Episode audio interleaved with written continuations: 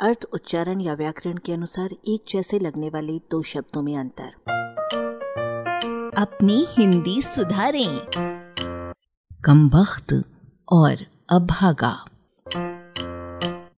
नीम हकीमों ने कमबख्त शब्द की व्याख्या इस प्रकार की है। कम, बखत, यानी कि वक्त, बचा रह गया है जिसके जीवन का। अर्थात अल्पायु। बड़े हकीमों की व्याख्या अंत में देखिए। अरबी के किस्मत और तकसीम शब्दों के अर्थ विभाजन और भाग हैं।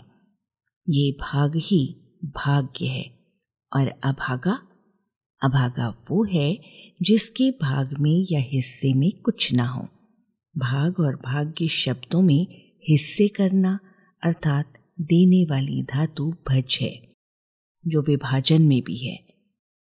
अरबी का नसीब भी हिस्सा और भाग्य दोनों हैं। उदाहरण के रूप में आपके नसीब में खुशियाँ ही खुशियाँ हैं। संस्कृत के प्रारब्ध और नियति, अरबी का मुकद्दर, अरबी फारसी का तकदीर और फारसी का बख्त सब भाग्य हैं। बख्त से बना बख्तावर या बख्तावर। ये नाम इसलिए रखा जाता है कि इसका अर्थ होता है भाग्यशाली। और कमबख्त नाम इसलिए नहीं रखा जाता कि इसका अर्थ होता है कम तकदीर वाला, हतभाग्य या शामत का मारा। कमबख्त और अभागा में अभागे का भाग्य अधिक खराब होता है। ये इन शब्दों के आरंभ में लगे कम और अ अर्थों से स्पष्ट हो जाता है। कमबख्त के प्रति प्राय सहानुभूति नहीं होती, अभागे के प्रति होती है। किसी लापरवाह विद्यार्थी के फेल होने पर आप कह सकते हैं, कम वक्त फेल हो गया।